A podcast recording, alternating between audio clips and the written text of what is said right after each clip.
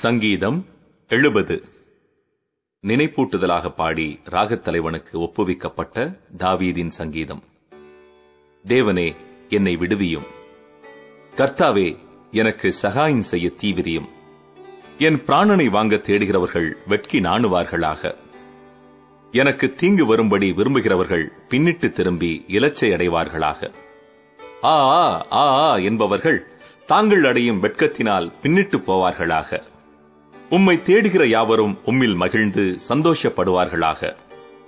உமது ரட்சிப்பில் பிரியப்படுகிறவர்கள் தேவனுக்கு மகிமை உண்டாவதாக என்று எப்பொழுதும் சொல்வார்களாக. நானோ சிறுமையும் எளிமையுமானவன். தேவனே என்னிடத்தில் தீவிரமாய் வாரும்.